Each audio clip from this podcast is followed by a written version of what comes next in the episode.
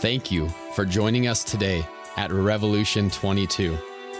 We are a church in downtown Boise, Idaho. As we learn from God's Word in the book of John, we pray that His Word would be received and would bear fruit in your life.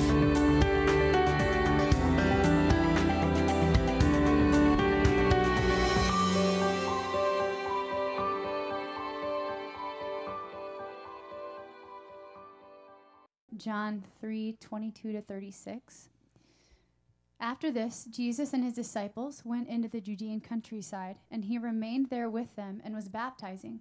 John also was baptizing at Aenon near Salim, because water was plentiful there, and people were coming and being baptized, for John had not yet been put in prison. Now a discussion arose between some of John's disciples and a Jew over purification. And they came to John and said to him, Rabbi, he who was with you across the Jordan, to whom you bore witness, look, he is baptizing, and all are going to him. John answered, A person cannot receive even one thing unless it is given to him from heaven. You yourselves bear witness that I said, I am not the Christ, but I have been sent before him. The one who has the bride is the bridegroom. The friend of the bridegroom, who stands and hears him, rejoices greatly at the bridegroom's voice. Therefore, this joy of mine is now complete. He must increase, but I must decrease. He who comes from above is from is above all. He who is of the earth belongs to the earth and speaks in an earthly way. He who comes from heaven is above all. He bears witness to what he has seen and heard, yet no one receives his testimony. Whoever receives his testimony sets his seal to this, that God is true. For he whom God has sent utters the words of God for he gives the Spirit without measure. The Father loves the Son and has given all things into his hand. Whoever believes in the Son has eternal life. Whoever does not obey the Son shall not see life, but the wrath of God remains on him. Jesus, thank you so much for this morning and the freedom to gather together as believers in your name. And we know that because there are two or more here gathered together, that you're here, Jesus. And so we just ask that your spirit fill this place. God, that your spirit would open hearts and ears and eyes and minds to your truth and your gospel. God, that we would be encouraged, that we would be convicted, and that we would be sanctified. And that if there's someone here this morning, God, that does not know you as the wonderful Savior that you are, God, open their hearts this morning to your truth. God, we praise you, we love you, and we lift up the rest of this day to you. And it's your name, in your name. Amen. Pride. Pride is a lethal infection that seeps into the deepest parts of who we are and hides out until it thinks it can come out without being rooted out.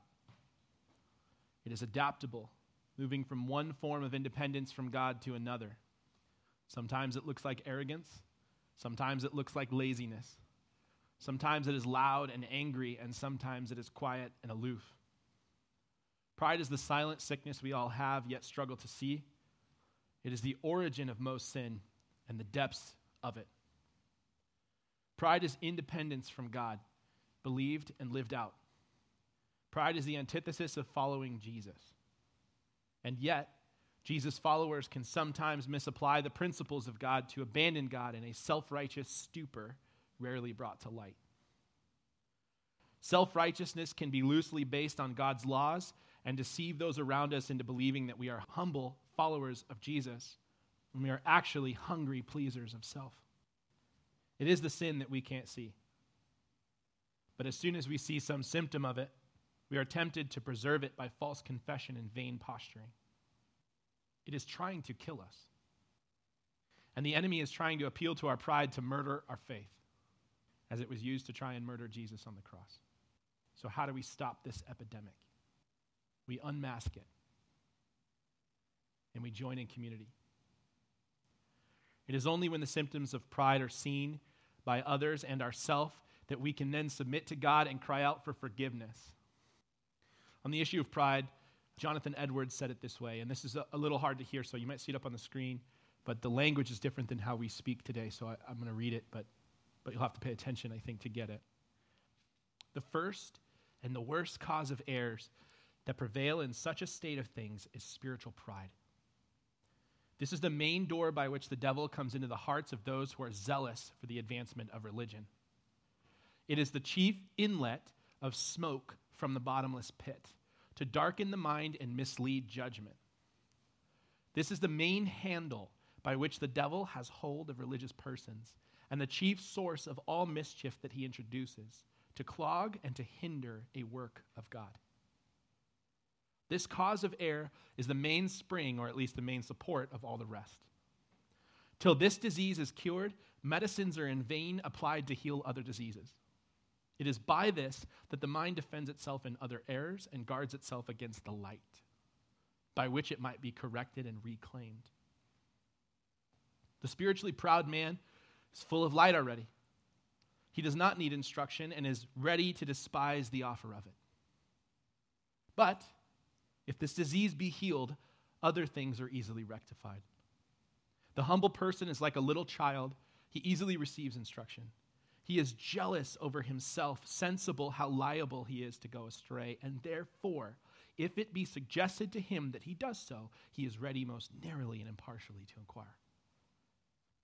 Nothing sets a person so much out of the devil's reach as humility, and so prepares the mind for true divine light without darkness, and so clears the eyes to look on things as they truly are. As we think about pride, as we think about John the Baptist, as we look at humility, I want to be clear. I want this message to be harsh if you're prideful. I want this to hurt you if you are prideful. Because it is the injury from me that hopefully will save you. But God is doing a work. He's doing a work in you. The thing that will stop it is you. The thing that will pause it is you. The thing that will clog it is you. The hindrance to it is that independent sense of being separate from Him.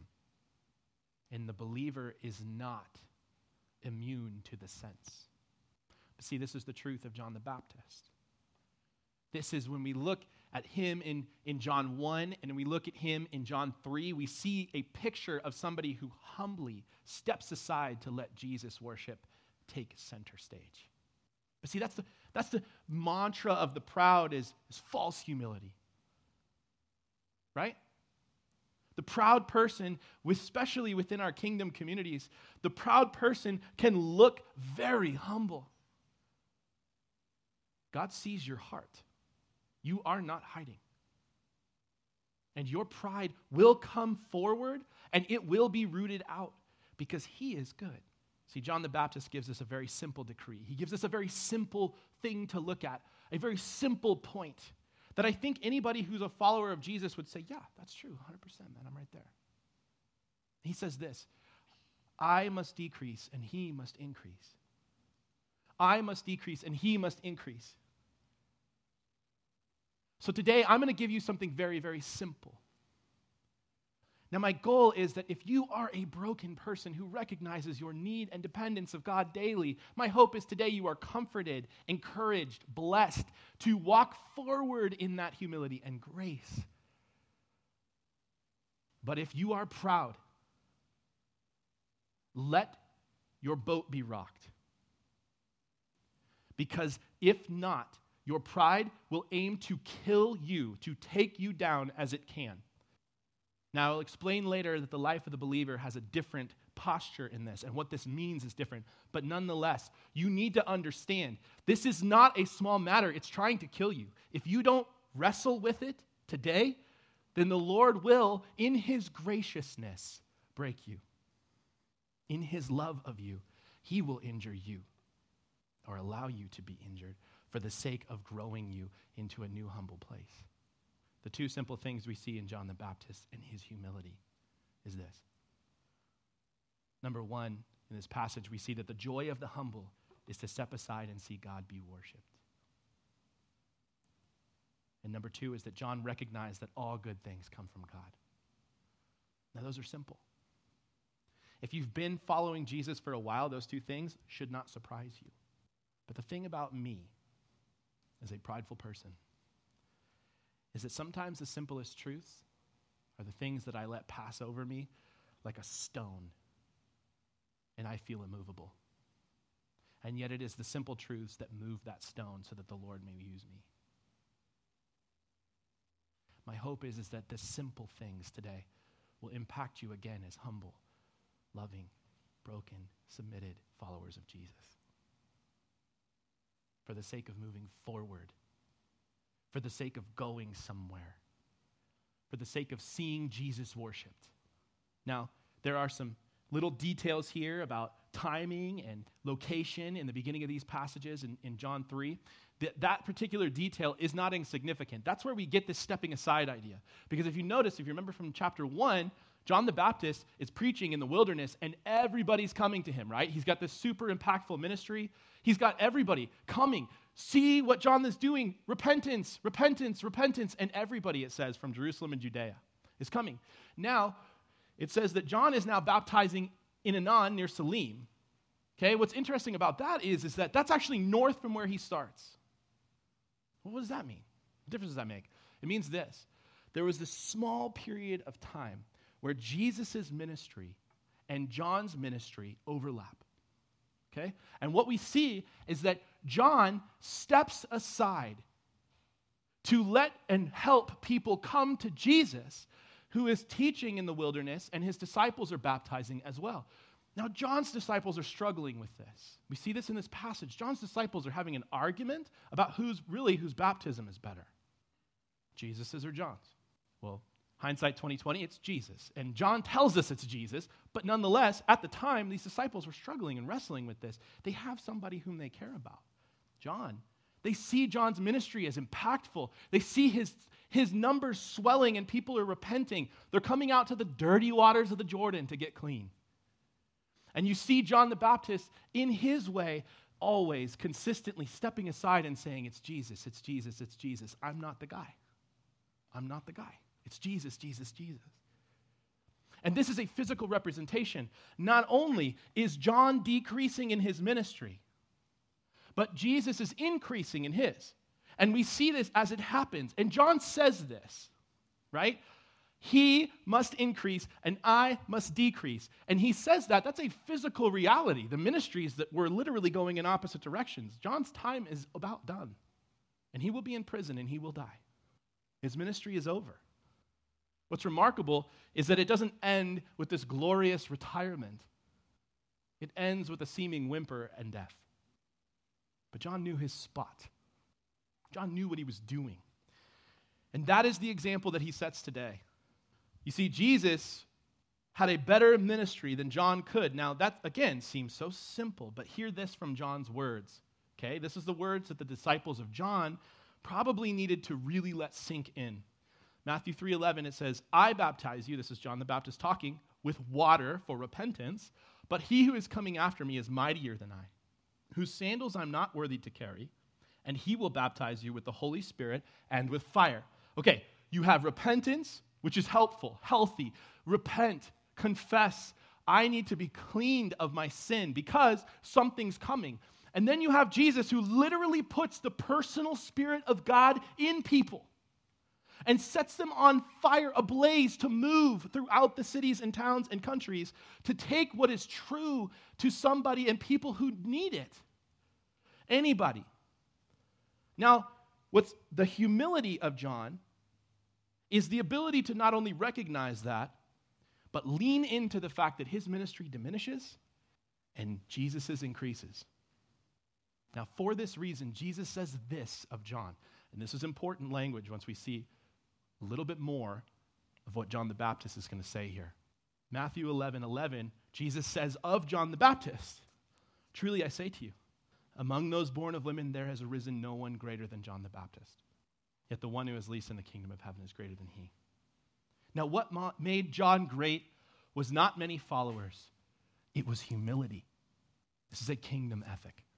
What makes you great is not your ability to recognize the impact, it's your ability to see how much you need God and how much others do too. That is greatness. Your greatness is defined by his greatness.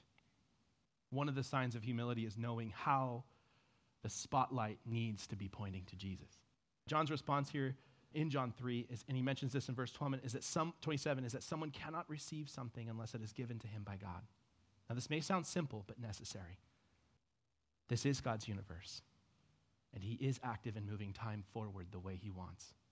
He is over everything, and this includes everything. The believer is made for pointing others to Jesus in the same humble way that John the Baptist does. And whatever good fruit they see in any of their efforts in this life, it's from God. Let me read to you a humbling passage again. And again, let me remind you the prideful will hear these words and it will roll over them with no impact. I could say this in a mirror, so please understand that my harshness is really to myself as well. For by grace you have been saved through faith. And this is not your own doing, it is the gift of God. This is Ephesians 2 8 to 10.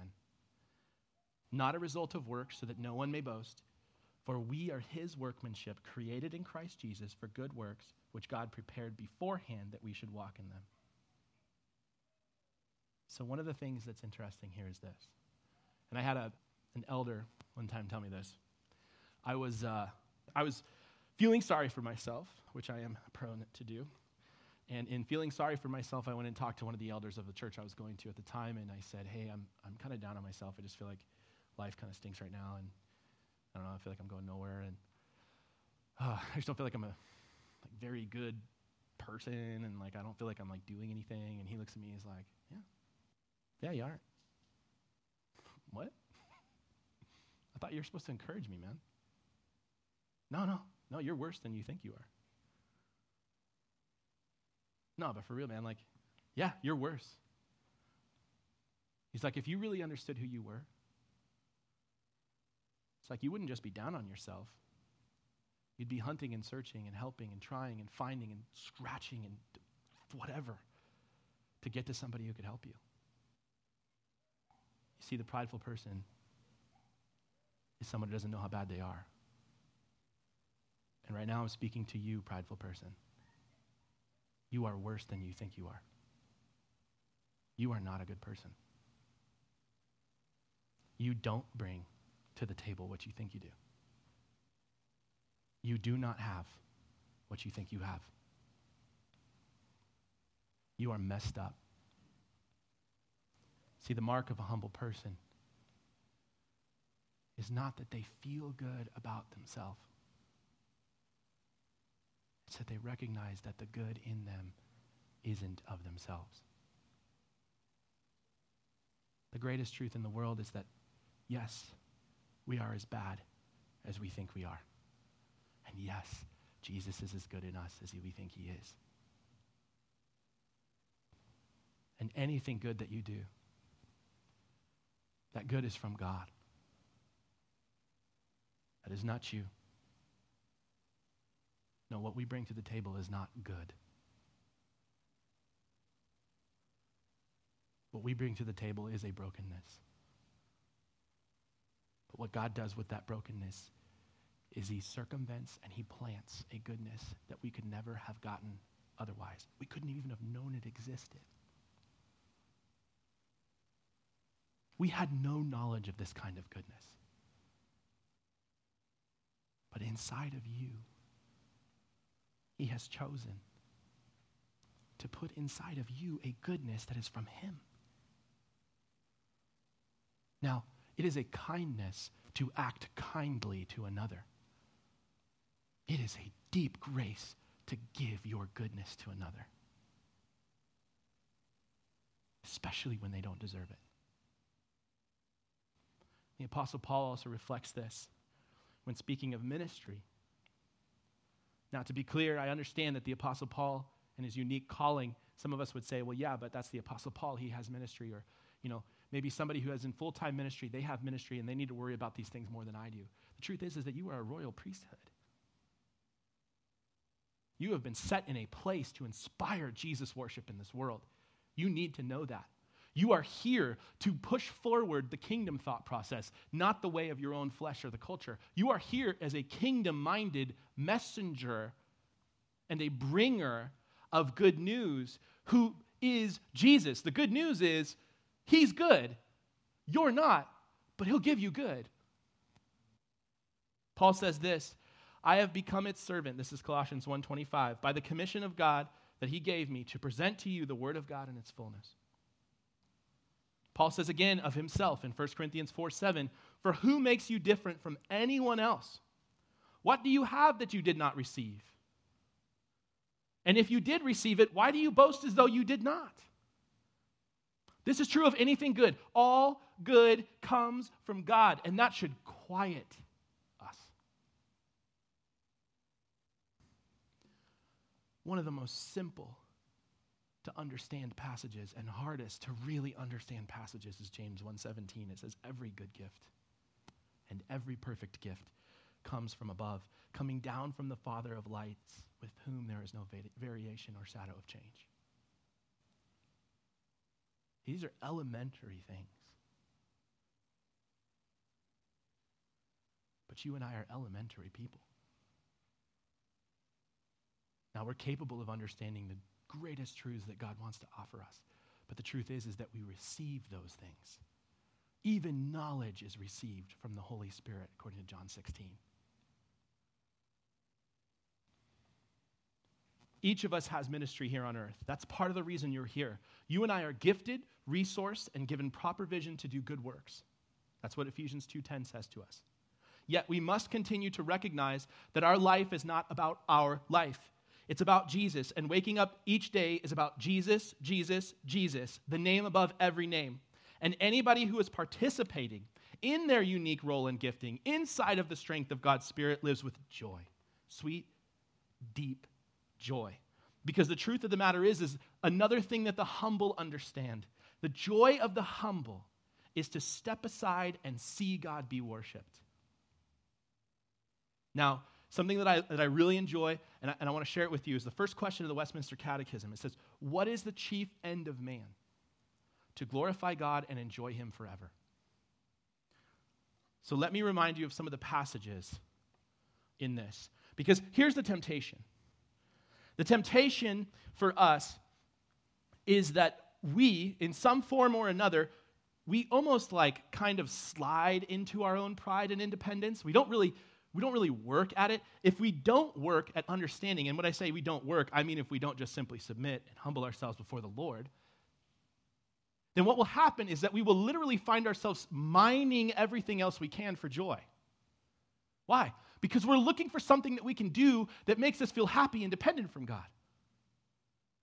Hear that. You are literally hungry for joy. You are so hungry for that contentment. You are so hungry for depth and pleasure that you will mine it. But God says, Look to me, look to me. You will see pleasure, you will see joy, but it comes in the humble and the broken, not in the prideful and the independent. You won't find joy in making human strength an idol for you. You will find joy in seeing your strength as nothing and watching as God puts strength in you to do something you never thought you could. It's beautiful.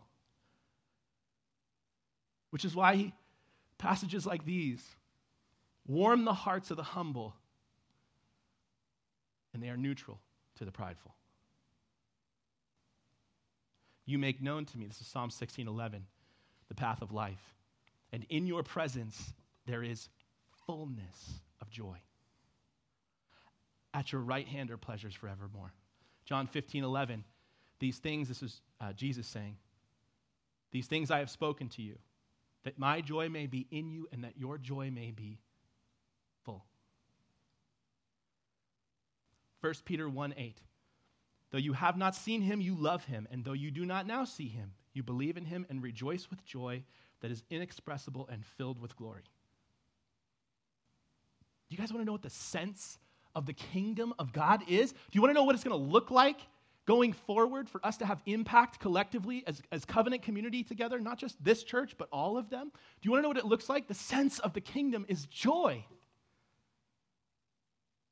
The sense of the kingdom is not discontentment and frustration and anger and bitterness and clamoring. The sense, that thing that you can't tangibly communicate about the kingdom of God, is joy. that broken people who see how bad they are can actually go, oh my goodness, I, I get to see good. I don't deserve good. I deserve what I get if I live independently of God, which is death. Ah, but it is the, it is the joy of the kingdom that sets alight things that are dark. It is the joy of the kingdom that exposes the false gods that we can see in our culture in ourselves. See, this is the beauty of it.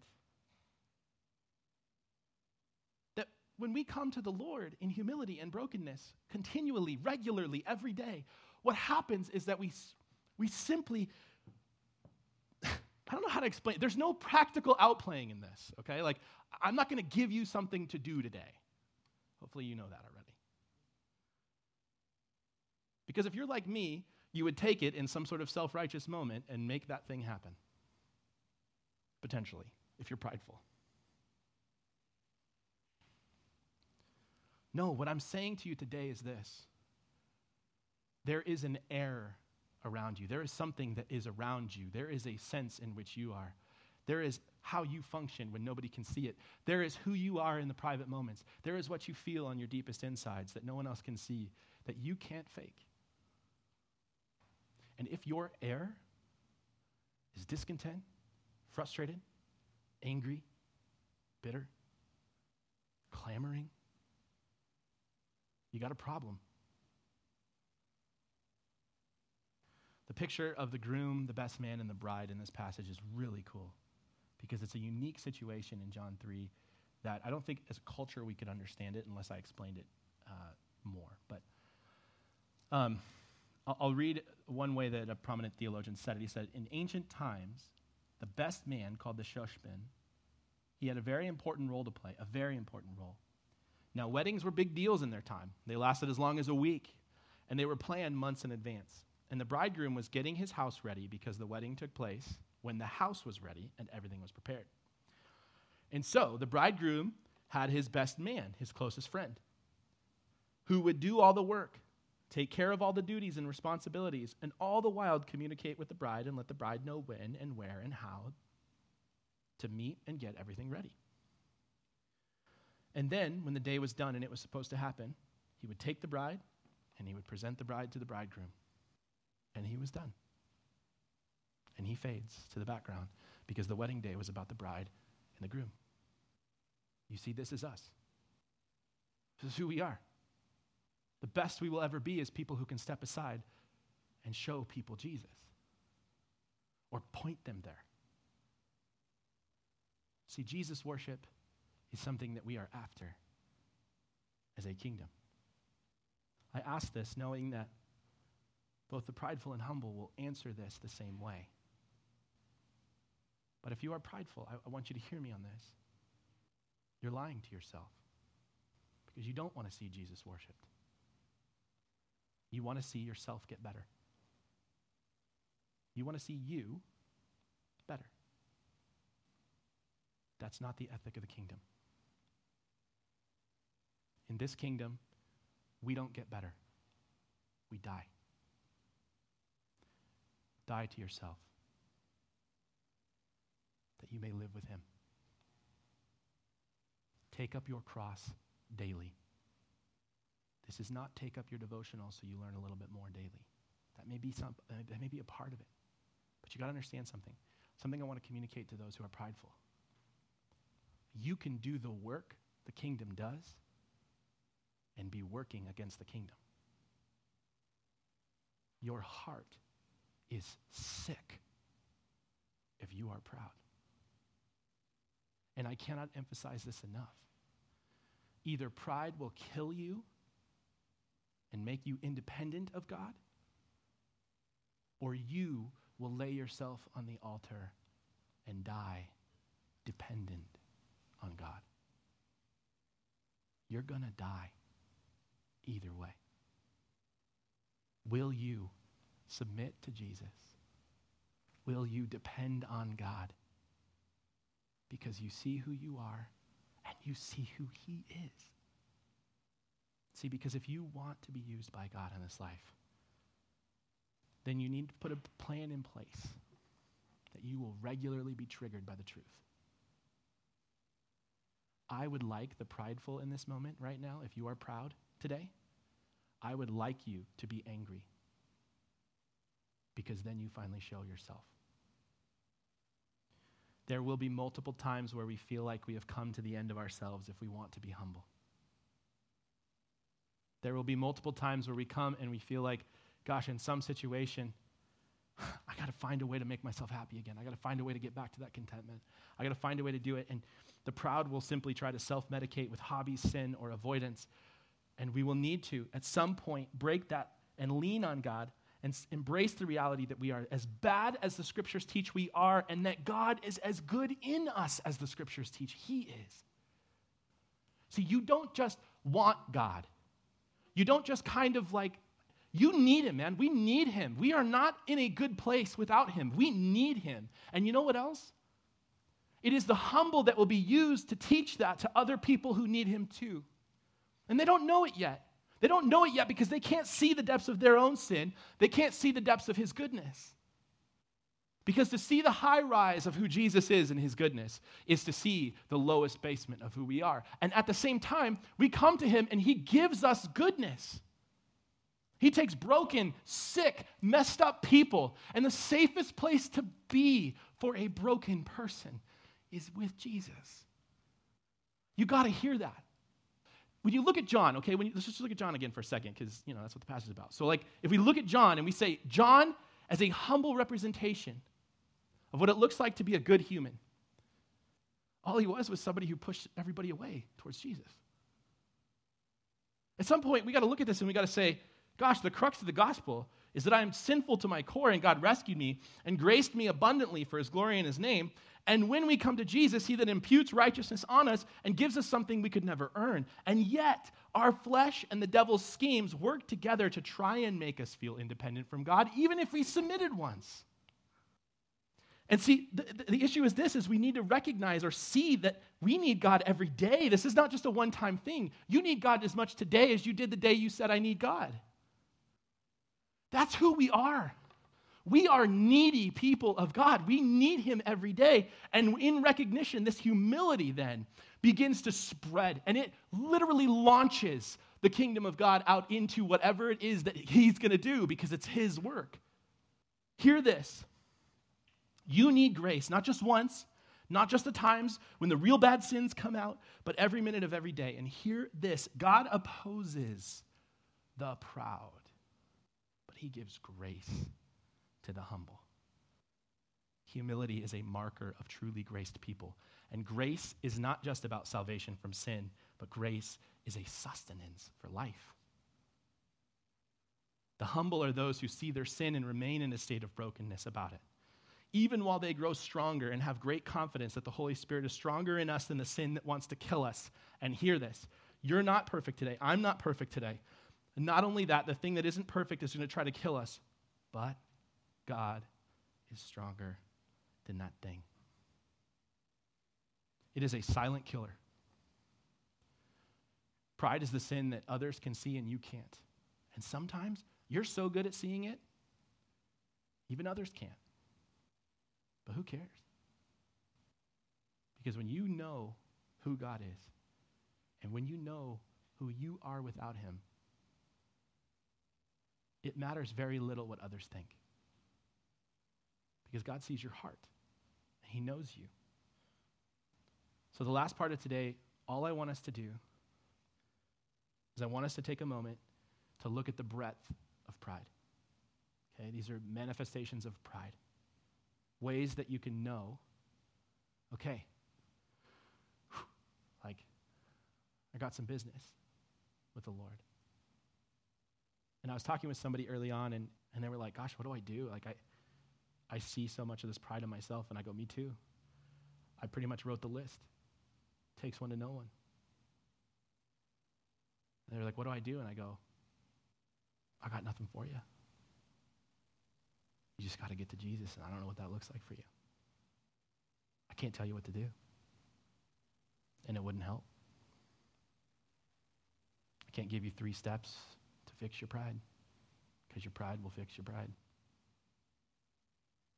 No, you need to get to Jesus.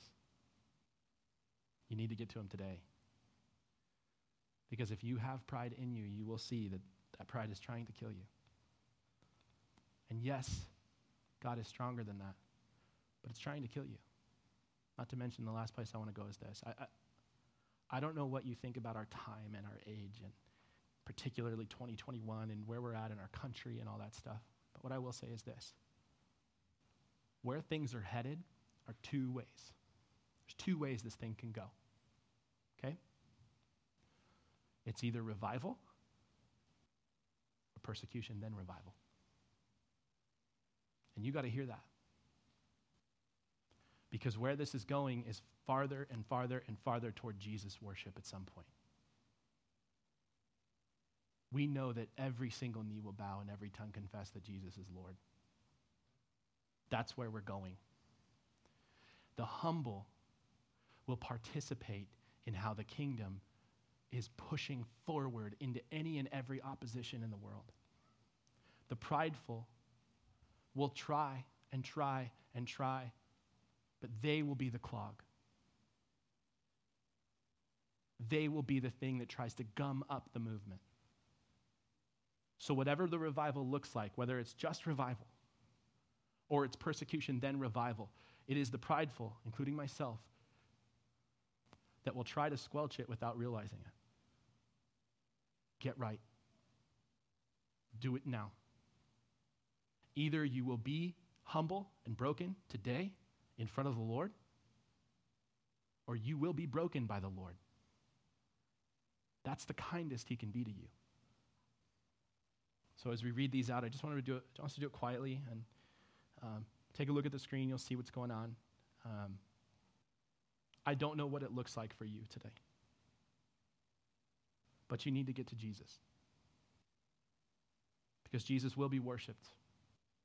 And even if culture makes you think that Jesus is dying, we know the truth that every knee will bow and every tongue confess that Jesus is Lord. So get to Jesus. Do it now. And let these things wash over you. If you are angry and triggered by these manifestations, then they did what they were supposed to do. You probably have pride. And you need to get away from it as quick as possible. And the way to do that is to get to Jesus. Because broken, sad, people who realize where they're really at, there's only one safe place for you to be, and that's with Jesus. So let's get to Jesus today.